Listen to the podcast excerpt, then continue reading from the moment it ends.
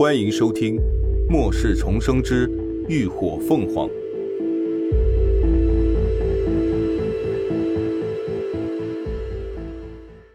第十二集：空间突变。徐成光仔细想了想，摇摇头：“这个好像真不曾。”哼，他就知道。林鸾嘴角一抿，这书新的完全不像有人翻过。当晚，在林鸾一再坚持下，三人在附近找了家餐厅，吃了一顿拜师饭。何天一时高兴，喝了不少酒，回去时两脚都打着飘，还一个劲儿的拉着林鸾说要再教他几招厉害的拳法。林鸾哭笑不得的把何天拜托给徐成光。自己打车回了家。回到家，他简单的冲了个澡，洗去一身薄汗。回房时，看见脚边收拾一半的行李箱，不由得拧了眉。他今年是大一新生，原本学校在九月十五号就开学了，因为妈妈的案子，林鸾报了名后便向学校请了假，避过了军训，只等正式开课再去报到就行。他重生回来就已经是九月十九号了。按理说，重活一世这学完全没有上的必要，可对林鸾来说，却有他必须去的理由。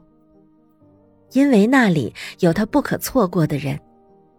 再说，等他把房子卖了，去外头租房还得花钱，反正学费已经交了，宿舍别浪费。想着还有几天。林鸾决定先休息一晚，等明晚再继续收拾。一手提上充饱电的蓄电池，他闪身进了空间，却不想才进入空间，就一阵轰隆隆如奔雷的巨响钻入耳膜，将他吓了一跳。循声一看，顿时看得林鸾目瞪口呆。此时的空间已经发生了翻天覆地的变化。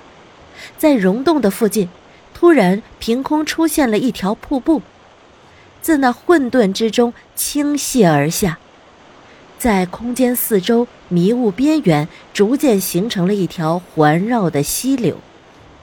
原本开裂的土地也已经恢复了平整，蒙上了一片翠绿的草皮，还有几株不知名的小花点缀其中。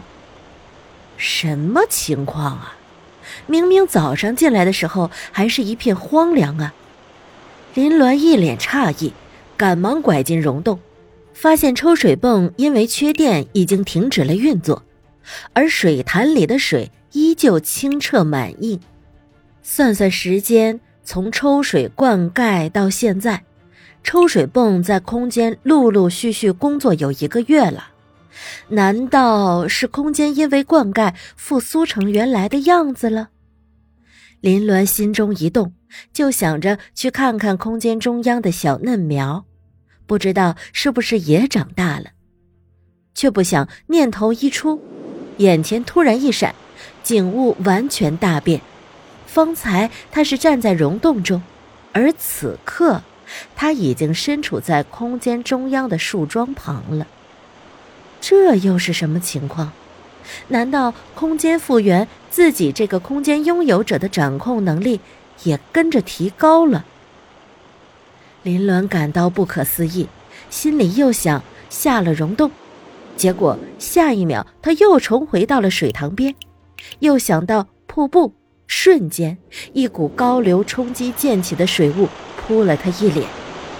林鸾眼睛一亮，伸手对着瀑布。横空一挥，然而，瀑布该怎么飞流直下，还是怎么飞流直下，完全没有被他这一手给震慑。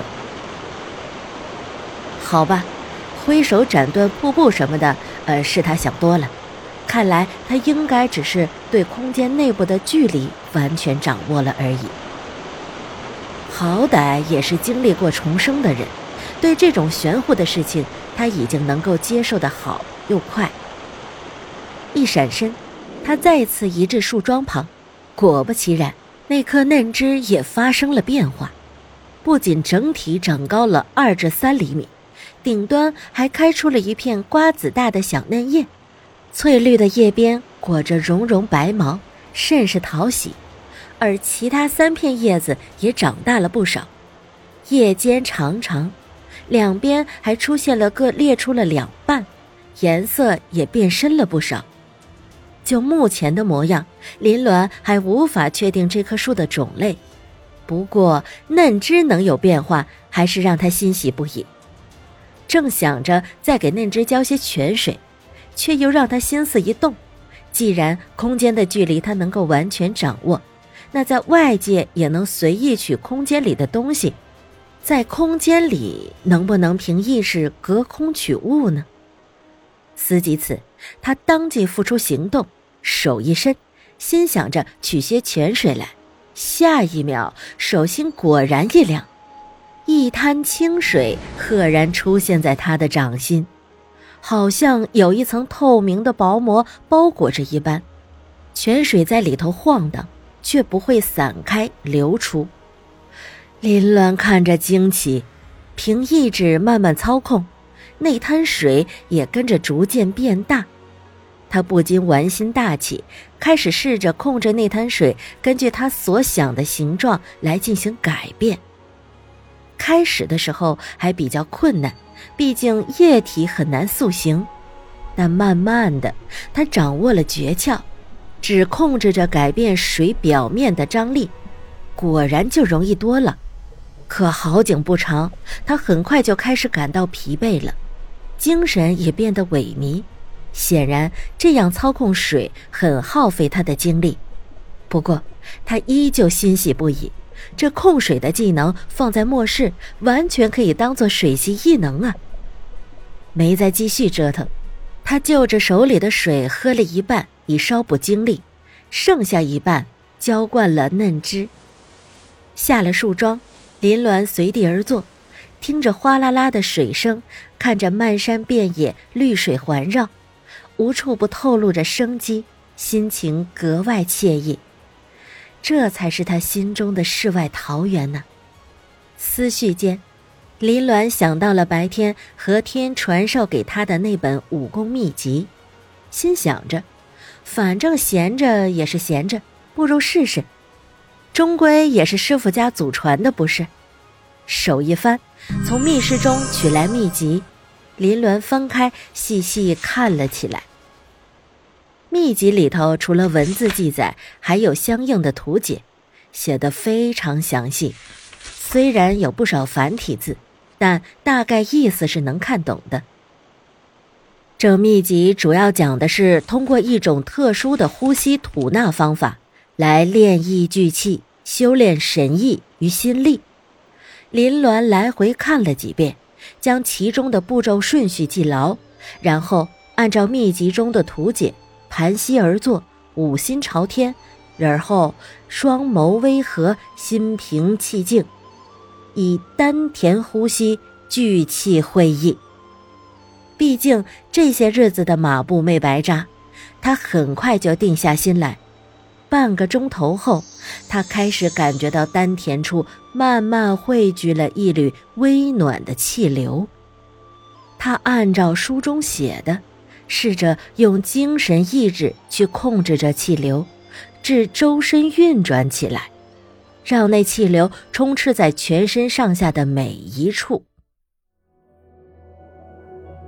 感谢您的收听，下集更精彩。